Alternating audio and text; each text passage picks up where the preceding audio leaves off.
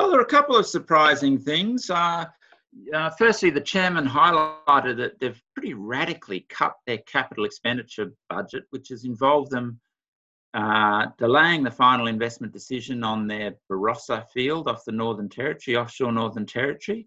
He also announced that they've actually withdrawn uh, from fracking in the Territory for uh, all the rest of twenty twenty, and uh, who knows when they will resume that, that exploration project.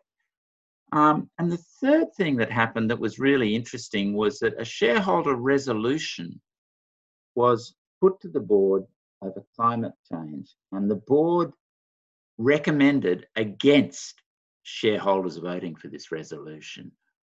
And what actually occurred was that between forty-three and forty-six percent of shareholders voted for two of the res climate resolutions. One, the first resolution that, that they voted for was um, a request that the board disclose details of how its investments and capital expenditure are aligned with Paris uh, Agreement goals, and to disclose Santos emission targets. And the second one that shareholders, a big slab of shareholders voted for, was a request that the board commission a review of its uh, memberships of um, peak bodies, such as the Queensland Resources Council and APIA, which is the peak body for oil and gas companies.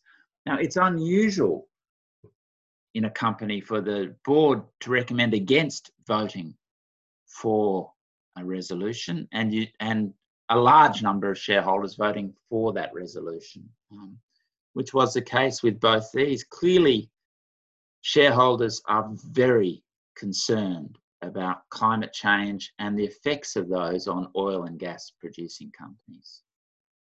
How should Santos and other gas companies that are looking at this, what happened today, how should they respond?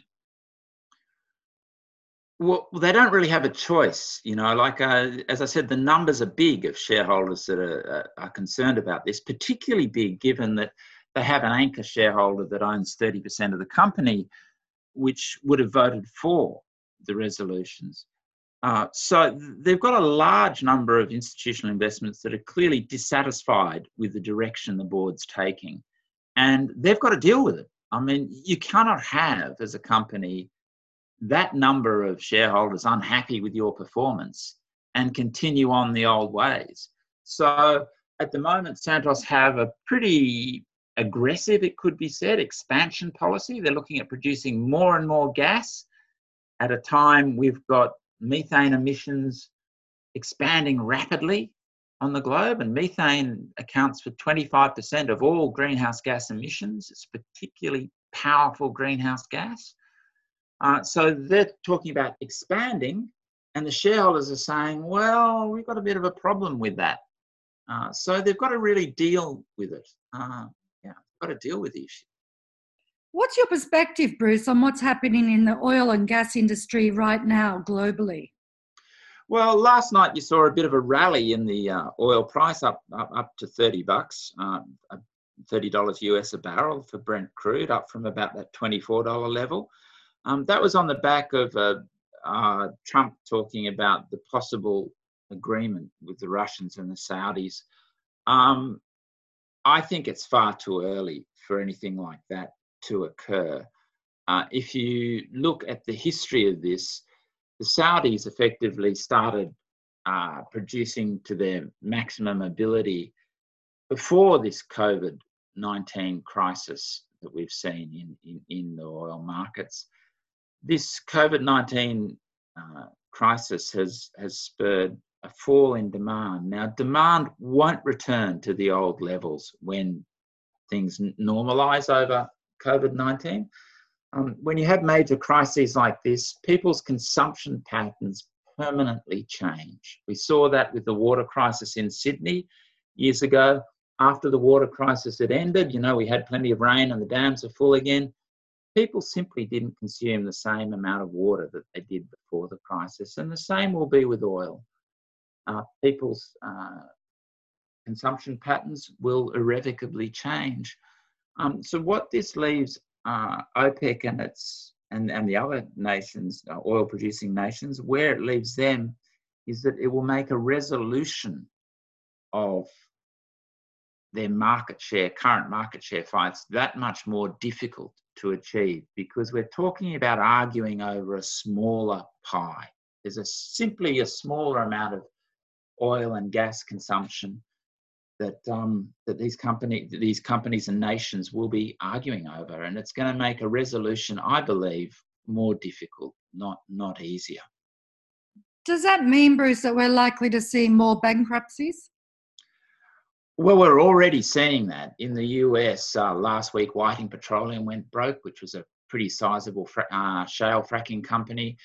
Uh, this week, we saw Callon Petroleum. It, uh, it's called in the merchant bankers trying to restructure its debt. Uh, it's in staring down the barrel of bankruptcy. Uh, and we will see more and more companies in the U S go bankrupt. Um, they simply can't operate at the current prices and make money in the U S.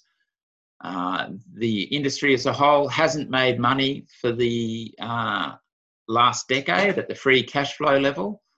So for the last ten years, it's failed to make uh, any money. And basically the equity and debt markets, that's the bankers and the uh, people that buy the shares of these companies, have lost patience with the industry. So you're going to see plenty more bankruptcies in the U S. In Australia, uh, you know, the companies essentially at the moment, they can't really make money when oil is below thirty-five dollars a barrel. They're scrambling to try and cut costs. Uh, but, you know, they're going to struggle with, uh, with current oil prices. They really are going to struggle uh, to make money. Does that mean then, are we going to see a turn in, in terms of recovery? Are we going to see a turn towards more clean energy investment? Well, it's a really interesting point, Kate. What, we've already seen that. That's a surprising thing. So while we've got Origin and Santos pulling back on capital expand, expansion, pulling back on their expansion projects, um, the renewables space, you've seen them forging ahead. Acciona, uh, the big Spanish company, announced one of the largest wind farms investments in, in the world, in, in Queensland, just this week.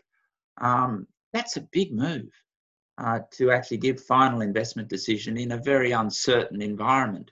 Uh, and we've also seen Uh, the, the project uh, at Kidston, the old Kidston gold mine, the pumped hydro and solar project, that too signed a power purchase agreement with uh, Energy Australia, and that looks like it's going to go ahead in the short term. Now it's locked down a customer. So we're seeing renewables projects go ahead.